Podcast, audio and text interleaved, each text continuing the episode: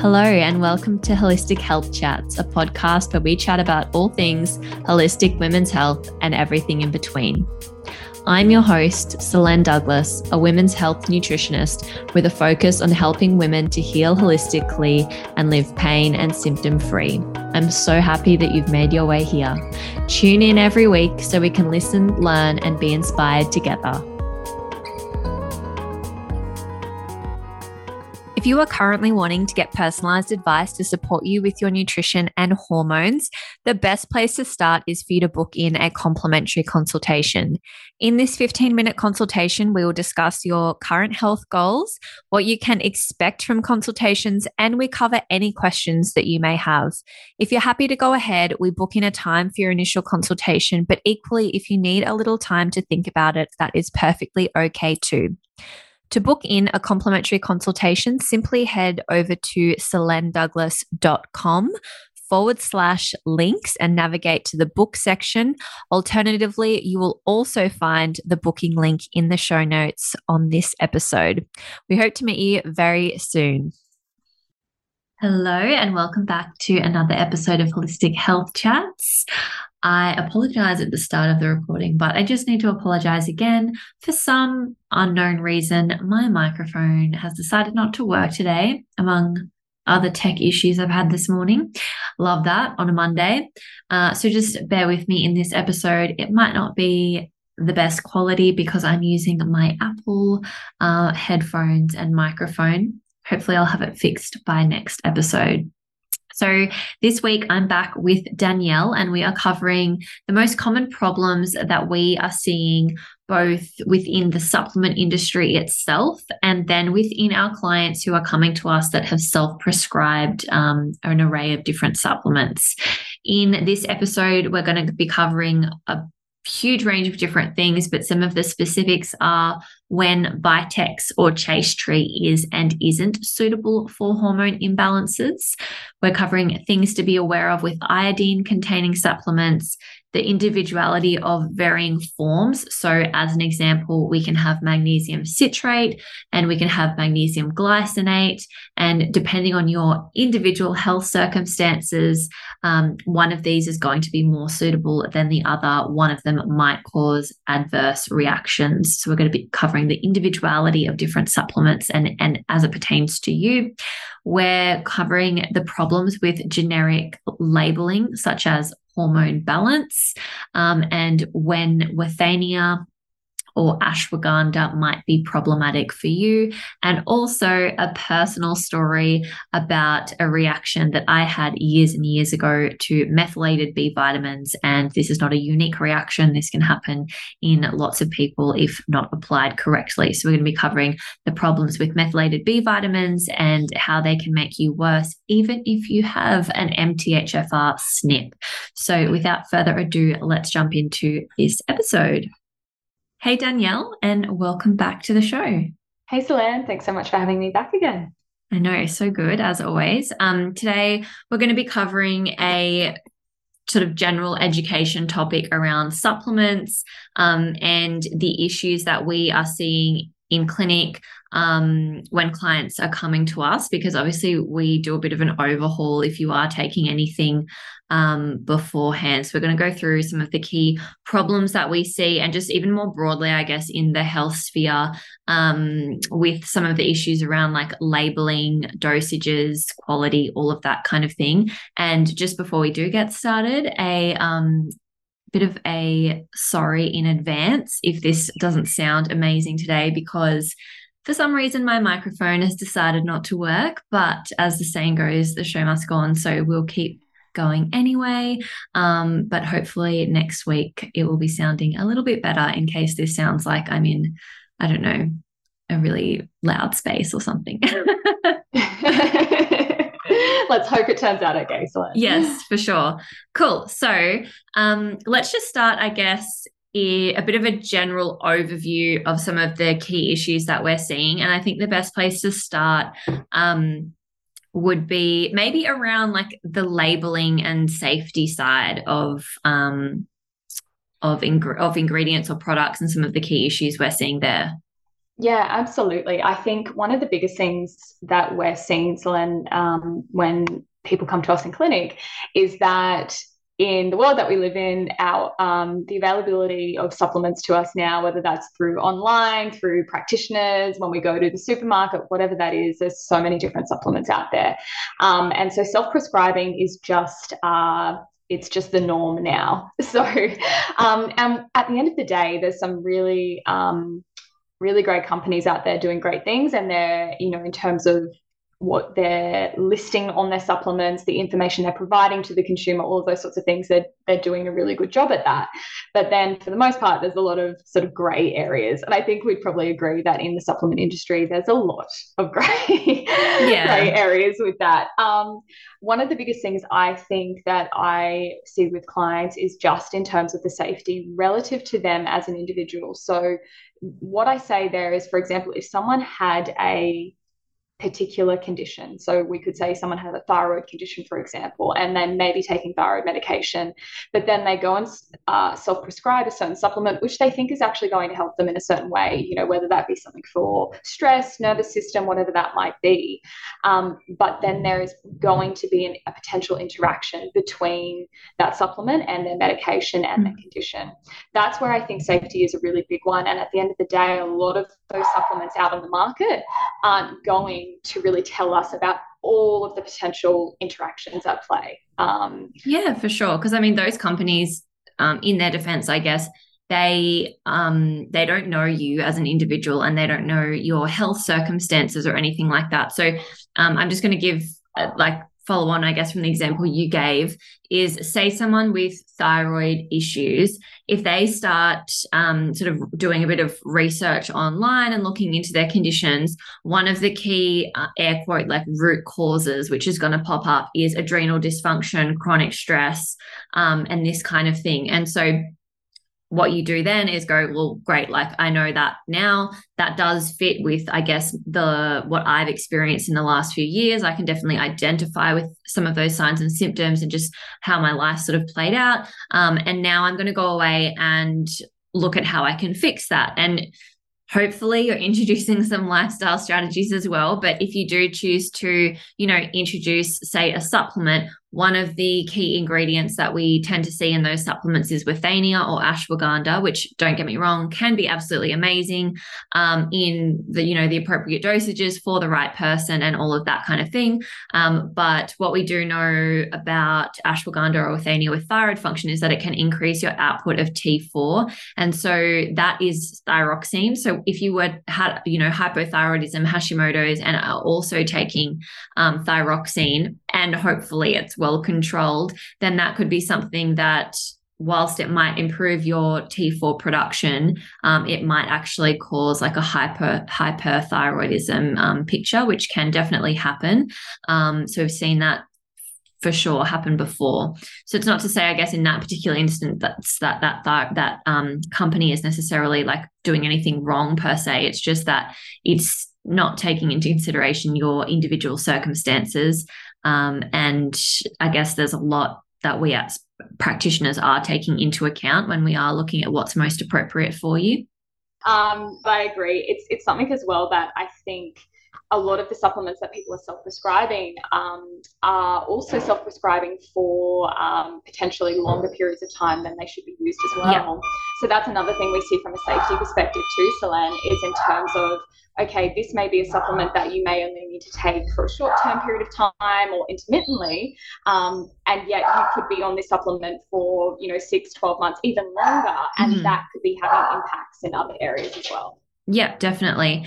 Um, and then I guess another issue um, I think I have around the the labeling side of things is like we see these really generic um, supplements for like hormone support. And we did touch on this last week, but like hormone balance, hormone support, or like calm your nervous system or whatever.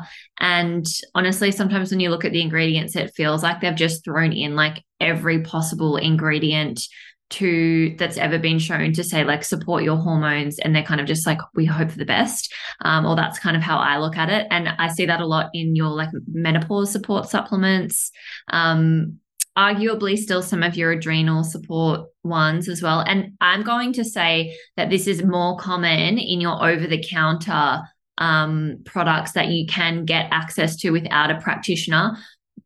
Uh, not always, but more often the products that we have access to, like for brand name sake, you know, Metagenics, your um, Orthoplex, MediHerb, all those sorts of things tend to be a lot more refined in the ingredients that they're including and therefore the targeted effect of that particular supplement whereas what we find in your ones that you can get in you know your health and beauty store or your um online or wherever that it's kind of just like everything but the kitchen sink is in there and we're just going to hope for the best. Would you agree? I would so agree on that. And I think that's the thing what I look at when we're looking at yes practitioner only supplements and to be honest that's actually um, you know it's thrown around a lot in terms of saying practitioner only supplements and that they're always going to be better quality and, and you and i would agree Selene that's not always mm-hmm. the case and we can really accept that but for the most part, the thing that I look at with practitioner only supplements is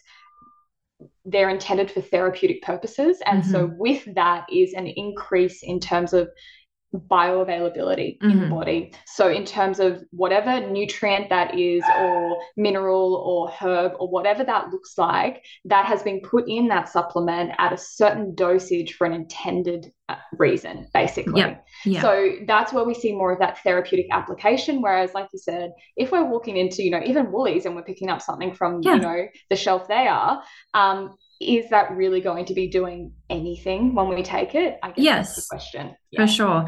And the other thing we we um, spoke about off air is just with those supplements that have so many ingredients in there. Going off what you just said, like it, they can't possibly then be including the correct dosages of certain things, right? Because there's only so much you can p- put in physically to like a teaspoon of a powder or a capsule or a tablet or whatever there's there's really only so much of an ingredient that can actually physically get in there. Um, and so that's why so a really good example of this would be like you know a prenatal which yes does tick quite a few boxes but it cannot possibly tick all the boxes. And that's why so when we're working with a client and we're getting their blood test results back and you know they have a zinc deficiency for example. Yes their prenatal has zinc in it but because of everything else that's in it there's just no way that we can actually get enough zinc in there to correct something like that. So that's the other important thing i guess to understand because i get that a lot when i look at someone's blood test results. We see a deficiency and they're like oh but i'm taking blah blah blah or i've been taking this for six months or whatever. And then you look at the dosage and you're like honestly that's just so dismal. It's it's not going to do anything. Exactly. Mm-hmm, mm-hmm. And I think on the flip side too, which is such a good point, and we see this in both ways, is that mm. depending on how many um, supplements someone has been put mm. on or self-prescribed, they don't even realize how many different forms of, for example, zinc they're taking. Yes. Um, and I've gone through that with with clients and gone, okay, across these, you know, six to ten supplements that you you're taking or have been taking, you've got five different forms of zinc in there. You know, and it's and it's either not really essentially doing a job in terms of bioavailability. The form of zinc, it probably is quite a poor form of zinc. It's difficult, mm. you know, just to assume that. But, yeah. you know, I think that's something that we really have to consider in terms of with this self prescribing, are we getting enough or are we actually getting too much of something? And where, yes. where do we find the mid ground? For mm. sure. And the one that we see really, really commonly where people are getting too much, which we've spoken about, is iodine. Um, and I just really want everyone to sort of take this point away and go and talk to your friends about it and that kind of thing because um, we are seeing availability of a lot more um, superfoods and things like that you know things you can add to your smoothies um, and often we don't look at that as a supplement per se or as uh, you know having high enough of a certain nutrient that it can um, be have this really like additive effect. But definitely that's something we need to be aware of with iodine because there are a lot of superfood sort of supplements available on the market. Um, and a if you have any kind of thyroid issues anyway it's just something you need to be aware of. But super important for any of our like preconception um, ladies um, or you know pregnancy or postpartum is just knowing that your prenatal already contains um, a full dose of iodine. So you just need to be conscious of where else you might be getting it if you're taking any other supplements. Um, we won't obviously mention brand names but one that we've seen really really commonly in clinic for the last um, few years even is a particular supplement that's for hair and energy. Is that correct? Yeah. Mm-hmm. and it mm-hmm. had just two nutrients in it one being um, a full therapeutic dose of iodine. And i can't tell you the amount of times i've seen that being prescribed or self-prescribed usually with a prenatal. If your hair is falling out and you take that the only way it's going to work is if you're iodine deficient. And if you're already taking a prenatal especially if you've been taking it for a few months, you probably don't have an iodine deficiency just because of how high a dose um, those are. So just be really aware of that.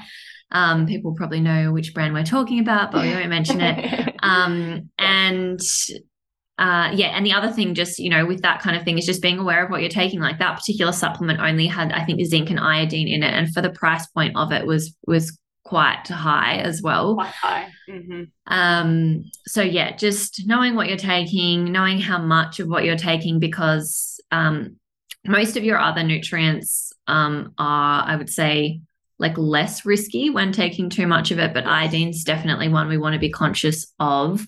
Um, and that's the other thing, I guess, with those kind of generic things that we see as well around like PCOS, you know, take zinc for your androgen excess or whatever. Well, yeah, that will work if you're zinc deficient. But if you're really zinc replete, that's probably not an appropriate strategy for you, right? So mm-hmm. um, we just need to be understanding that that there's it's not so black and white and it, it's a lot more gray i guess um, than we think and then just before we veer away from the topic of the prenatals um, the other thing i just want to mention is this is even more um, applicable if you're someone that has been trying to conceive for quite some time because if you've prenatals are essentially designed that you take them for about three months prior to trying to conceive and then um, at least continue on it during T1. Um, I and and I guess we take the approach that it's a case by case basis as to whether you then continue on it through pregnancy based on kind of what your T1 looked like and you know whether you were vomiting all through it and you know eating dry crackers mm-hmm. or whatever. Mm-hmm. Um, we take that into consideration with our recommendations there, but with um, your prenatals, if you have been taking it for one, two plus years, then it's even more relevant to you because you probably do have fairly high iodine levels. So yes. um, that's just something to be conscious of. And that is the beauty of testing and why we recommend it.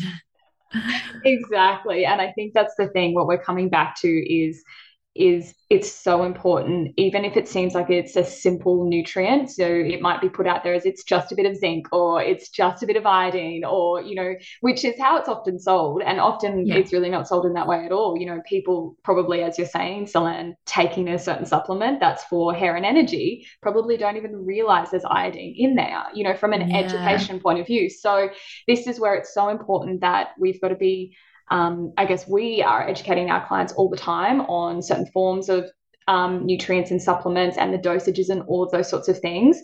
Um, and I think as well, you know, just as a general message, if you're unsure of something before purchasing it and taking it, always check in with if you've got a you know a nutritionist or a healthcare practitioner that you trust mm-hmm. and you and they know your individual case history and where yeah. you're at take it to them. that's the key that's the key. So take it to them and say look i'm thinking of starting this. What what are your thoughts on this? Yeah definitely. It's so important i think. It is. Um and we're not just obviously saying this i guess to you know give ourselves a role or a job in this but it's actually we just see these mistakes happening all the time yes. um and you know it can be quite serious like with someone taking too much iodine for long periods of time like we can end up with um yeah some you know fairly serious side effects with our thyroid because obviously that then causes so many different things mm-hmm. um the herb that we spoke about last week was um, vitex or chaste tree. So you see those two terms sort of interchanged. And that I think is, you know, one of our most commonly um, used herbs within these uh, herbal support, herbal balance supplements that we see. Um, and look, I do think it can be, as we said, like incredibly helpful for a lot of people, but it can also be incredibly detrimental for a lot of people. Yes. Um, I was recently doing some additional mentoring around this, the use of this particular herb. And that practitioner said, after her 20, 30, whatever it is in clinic, um, working in reproductive health, that it is the herb she's had the most success with for pregnancies, but equally the herb that she's seen the most damage caused with mm. as well. Mm. So, um, yeah, it's interesting, I guess, that it is included so commonly in these over the counter um, prescriptions. And I guess where it is, uh, it needs to be used with caution or can even be contraindicated would be cases of androgen excess or um, even uh, estrogen dominant sort of pictures. I know everyone's not a fan of that term, but for lack of a better term, it's something that we do resonate with. So, say like your endometriosis, heavy bleeding, that kind of thing, it does need to be cautioned with. What are your thoughts around it? Danielle around Vitex. Yeah, um, yeah, it's it's one that I I've I must admit too, I've had a, um, I've gone on a bit of a journey with it as well as a practitioner. You know, in terms of even five years ago, six years ago, when I was first starting out, it was one that was um, so often used in so many prescriptions just as a general like okay if there's yeah. potential um, if there's potential hormonal imbalance if there's you know uh, a cause for wanting to improve progesterone support ovulation then just give vitex um, and I started to see clients respond uh, negatively to mm. that. And when you start to see that, you kind of then start to question it yourself. Mm. And then, even personally, I must admit, I've gone through stages of using it for myself.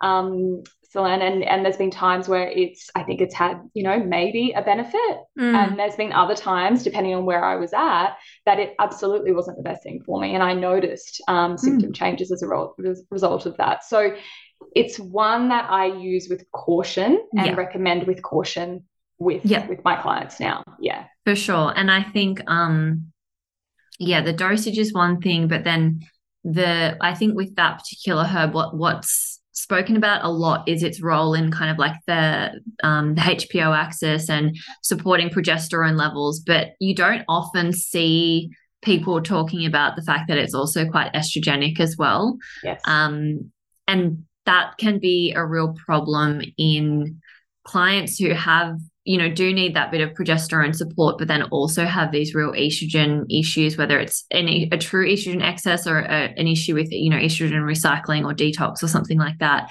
exactly. um, and so i guess to give a specific example around this one of the symptoms that we might see associated with low progesterone would be heavy periods mm-hmm. um, so if we weren't doing testing and we were just kind of going, okay, this person in front of us has heavy periods, it's obviously a low progesterone issue. Um, and then we're putting them on something like Vitex, but they have high estrogen, maybe low progesterone, or maybe their progesterone's fine and they actually exactly. just have high estrogen, we're probably going to make them worse.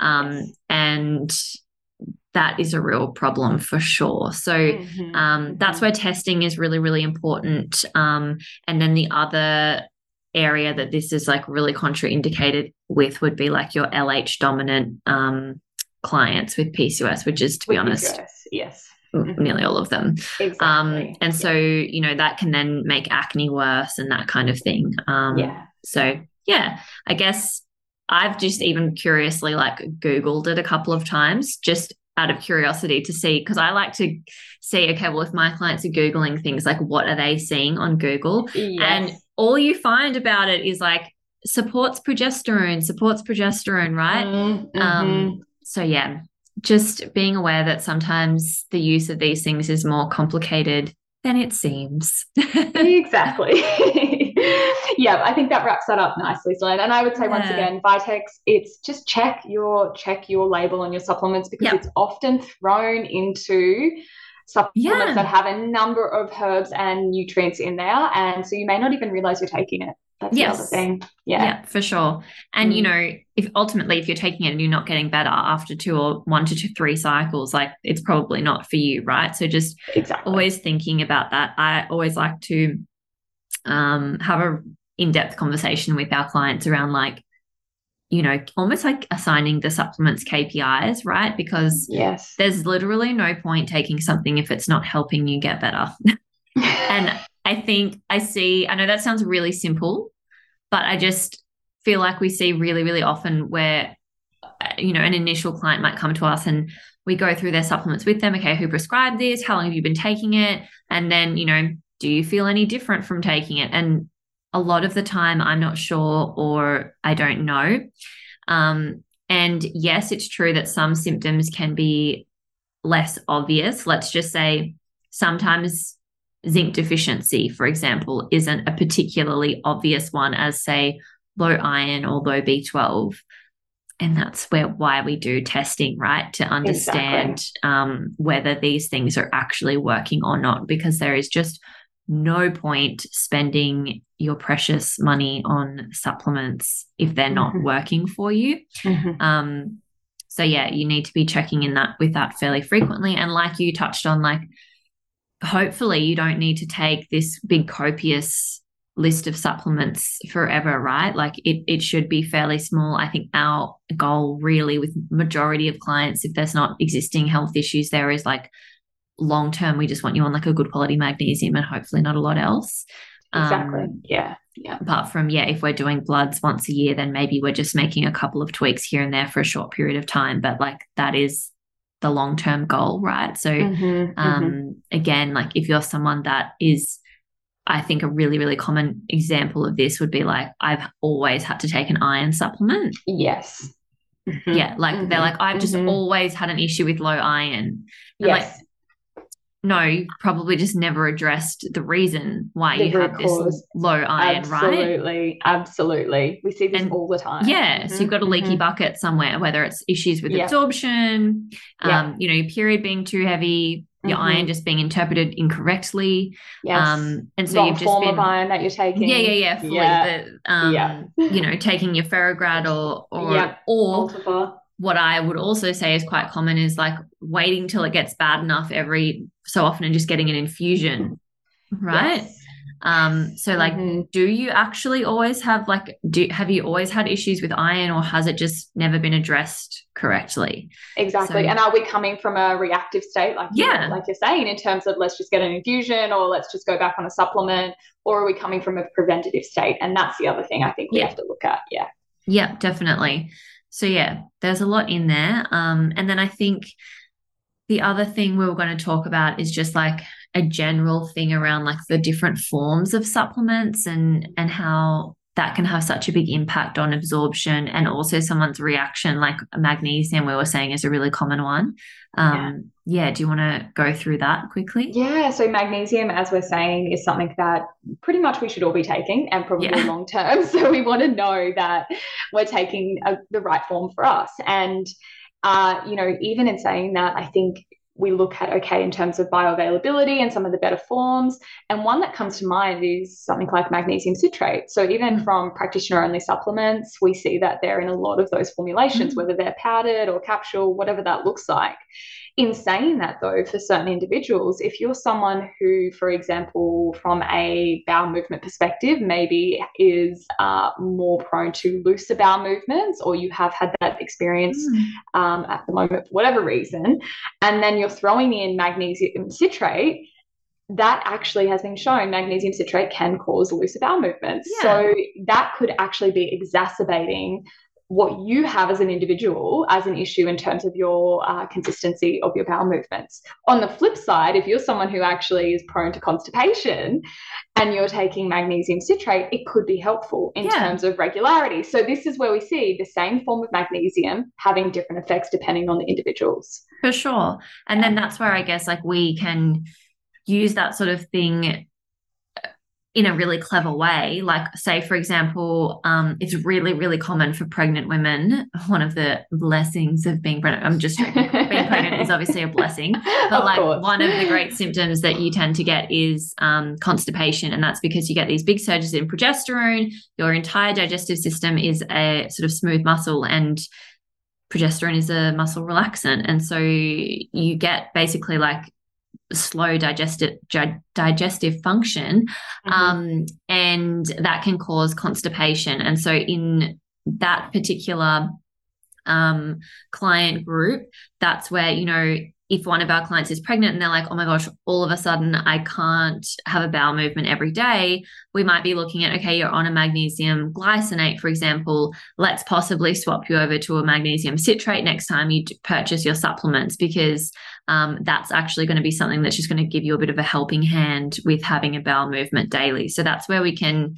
Um, I guess we use our knowledge in that way to help personalize things to you um, so much like yeah so yeah much. i can't even there's so much like there's so many things i'm even thinking about now as well and i think even from a dosage perspective with with magnesium yeah. you know in saying that you know if you're having a certain amount of magnesium in one dose or one sitting that alone can cause potential loose bowel movements. And sure. I've had this with clients as well. You know, like ideally, we're looking at more therapeutic dosages. So, firstly, is that magnesium supplement that you're taking that you picked up are you even getting a really quality dose of magnesium mm. for you and for its intended purpose?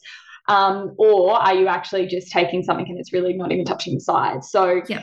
what we see is often once magnesium starts to get up to this is once again individual, but yeah. for some people it's at 350 to 400 milligrams of magnesium in one dose that's the general sort of tolerance yeah. point. If you start going over that, you're probably going to have maybe a looser bowel movement. Yes. Yeah, for sure. So splitting um, the dose. Splitting really the important. dose. Yeah. yeah. yeah. And we see that a lot even um I think I saw that a lot through COVID with some of the more like generic protocols around like vitamin C intake would be yes. another really common one where mm-hmm. it was like mm-hmm. some were recommending, I don't know, three to six grams or whatever a day, which is quite yeah. a lot. Um, and that for sure is going to cause loose bowel movements. And I had a really, um, this actually wasn't a client of mine, but an interesting um, case around this um, where, again, self prescribing issues, so not under the care of a practitioner. Um, this particular person went away and basically, you know, huge doses of vitamin C for months, um, and they caused a huge amount of inflammation and um, sort of like irritation within their gastric lining. Yes. Um, and had real, like, honestly, she thought that she basically like had cancer from some of her symptoms. Oh my God. And was starting to really freak out around that. The doctors initially couldn't work out what it was, all these really strange symptoms um, lo and behold, she basically, yeah, just really, really irritated her gut lining to the point where everything she was eating was vomit. She was vomiting, vomiting it back up. Oh um, and yeah, obviously ceased that supplementation and everything went back to normal. Yeah, everything went back to normal. so yes, um, you know, following these random protocols you find online, another really common one in that time period was like these 10,000 IU doses of vitamin D. Vitamin I don't know. D. Yeah, mm-hmm, saw that mm-hmm. across the mm-hmm. board, Definitely. which um, I would say I never dose that high on a daily basis, no even with clients that have quite significant vitamin D deficiency, um, because it's it's very very high. Um, and you know, again, it's bio individual, like vitamin D in that period. Yeah, it's going to help you if you're deficient. But if you live in like far north Queensland and you're in the sun every day, um, and then you find this random protocol online and you start taking 10,000 IUs a day, I can tell you that very, very quickly you're going to be, you yes. know, heading, trending towards toxic levels of vitamin D. Um, Absolutely.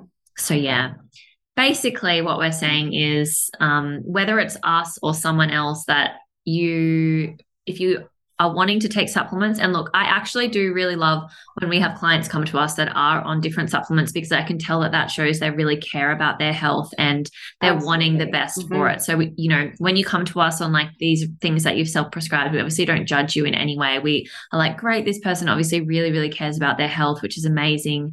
Um, let's make it better and more individualized to you. That's it. And we're just, we're really in those moments wanting to get the best out of that supplement regime yeah. for our clients. And I think, you know, I explain that to everyone I see. It's like, okay, by either swapping something or taking something out for a period of time or adding something in, we're doing it for your best interest in terms of yeah. your health. That's why we're doing it. There's no, there's zero judgment. I mean, I've self prescribed enough. oh, gosh. Yeah. We've all done it. So yeah. there's no judgment, but it's really about maximizing what you're getting from the supplements and making yes. sure that there there aren't any sort of safety concerns at all within that. Yeah. yeah. The very last one I just thought of as we were wrapping up, because this actually happened to me when I was at uni and I Yeah. was seeing another practitioner, and I was like, you know, obviously I used to um a fun fact, like dabble with seeing different practitioners while I was at uni just because I liked to see how different people practiced and kind of what their approach was. Interesting. yeah. Um, and I don't know if anyone else did that or if that's just me and I'm weird, but I used to do that. Um, and anyway, I worked with this practitioner and I did um, MTHFR gene testing, and it was very like, um, it obviously still um, has a great place, but I think it was like very vogue at the time. So, like, everyone was doing it. And I went away, and lo and behold, I did have the C677T gene, um, Mhm. which was um, heterozygous. So, um, only one gene copy. Um, and then based off that test, um, that practitioner recommended that I take um, methylated um, B vitamins, so B12 Mhm. and folate. I think I took like a folinic acid or something. And like, you know, I wouldn't say they were particular, they were certainly weren't super high dose, but not particularly conservative either. Um, and I had such a severe reaction to them. Um, I had so much anxiety. I actually used to work at a shop at the time and I had to close the front door and go and sit in the back because I felt like I was having a full on panic attack. And that was Oh just my from one day of taking it. Um, and then I went and looked into it more. And as you do when you're a student and very curious about these things. And then I was like, oh, I should have actually or should have been recommended to have my homocysteine and histamine levels tested first and also my B12 and folate. Because just because I have this genetic SNP doesn't mean I necessarily have these issues, these deficiencies, or that I have issues with methylation, which is the whole premise behind, you know, these MTHFR SNPs.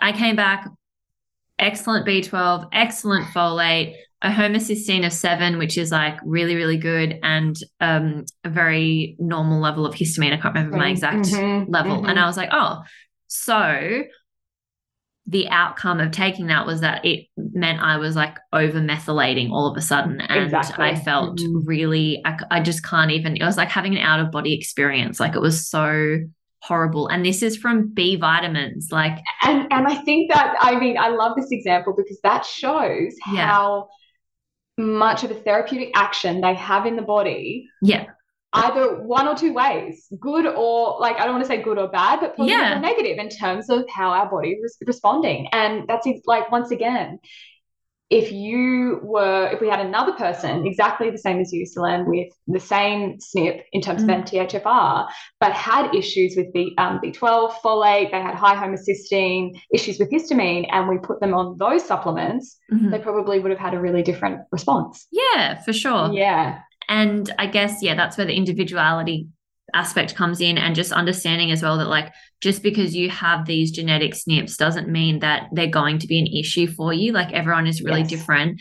And it's not, um, probably not super common now, but it definitely was for a period of time where someone got told by their practitioner five years ago or something that they had this MTHFR SNP and then they just took these methylated B vitamins like forever indefinitely Yes. because that's i don't know sometimes you're not sure if it's like a, a miscommunication or Mm. what's actually transpired in that particular instant um, but yeah that's exactly what we've said i guess that if your supplements are doing their job hopefully you're not needing to take them forever um, and like mthfr is a lot more than just taking methylated b vitamins there's obviously the the chemical side of things and all of that that comes into it but Yeah. Topic for another day. Yeah so yeah key and i guess the irony just to wrap up is like i can't help but think how much um you know natural medicine or natural health kind of gets like poo-pooed for not working properly and being like witch doctor or just basically like you're wasting your money on that kind of thing right? It doesn't work. Exactly. But like it obviously does because we can obviously see very clearly well with our clients that it works. But when people are having negative reactions as well there's clearly a very significant effect in the body. And so just because something's natural or uh just a nutrient doesn't mean that it can't have negative outcomes as well right? So we just need to be really careful Mhm. with with what we're doing in that sense Mm-hmm, mm-hmm. I think it's such an important point, and I think oh no, I won't make that. We'll we'll save that for another time. Okay. I was going to go into B twelve and our vegan vegetarians out oh, there yes. and forms of B twelve, and yeah, yes. but I think that's one for another. Yeah, definitely. Maybe we can do one around vegan vegetarian at some point. Yeah, um, yeah, yeah. Amazing. So key things: don't self prescribe, whether it's coming to us or going to someone else. Um, the other thing I would say just around that is like the importance of blood testing. Like someone not can't, but you know, you nearly can't tell someone's nutrient deficiencies without doing testing. Exactly for a lot of them. Like, obviously, we can have suspicions when we look at someone's dietary intake and their symptoms as well. We might have certain mm-hmm. suspicions as to what we're going to find there on a blood test. But um, that's why it is so important to get that testing done because it is that confirmation on paper as to what's going on. And then we can make more informed decisions around dosages and how long we expect it to take and all of that. Um, so that's really important. Um, being super discerning with your supplements as well. Like, um, you know, these really generic like hormone support, hormone balance, or um, the other one we spoke about was like that Vital Greens example. Oh, I just yes. mentioned a brand name, but whoops.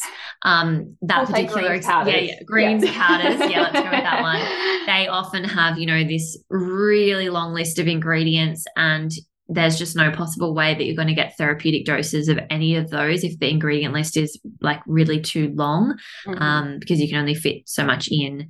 Um, and then yeah everyone's just so individual. Like one person might do really well on magnesium citrate another person really might not do well at all. Um, so yeah it's just it's a lot more complex, I guess, than just self prescribing supplements. And like mm-hmm. at the end of the day, that's like why we do a degree, right? To learn about all this stuff, right? It, mm-hmm. I mean, yeah. yeah. We're, we're here to, essentially to take the, the thinking process out for, yeah. you know, in terms of the confusion, the overwhelm, because it is. I mean, the supplement space, as we know, is is growing at a rapid rate and there's yeah. so much out there which is great in terms of what we have access to and i would never say it's not um, but i think it's you know we're here to do we just need to be careful. Yeah we just need to be careful and and discerning like you said and and once again it's also too you know like we're spending money on these things. We want to know that we're getting something from them as for well. sure. So, yeah for yeah. sure. Um anything else that you wanted to add? No i think we've we've wrapped that up nicely Amazing. Cool. Well, um, I'll talk to you soon. Thanks, Elaine. Thank you for listening to this episode of Holistic Health Chats. If you enjoyed this episode, I would be so grateful if you could leave me a rating and review in iTunes, as this allows me to help more women just like you.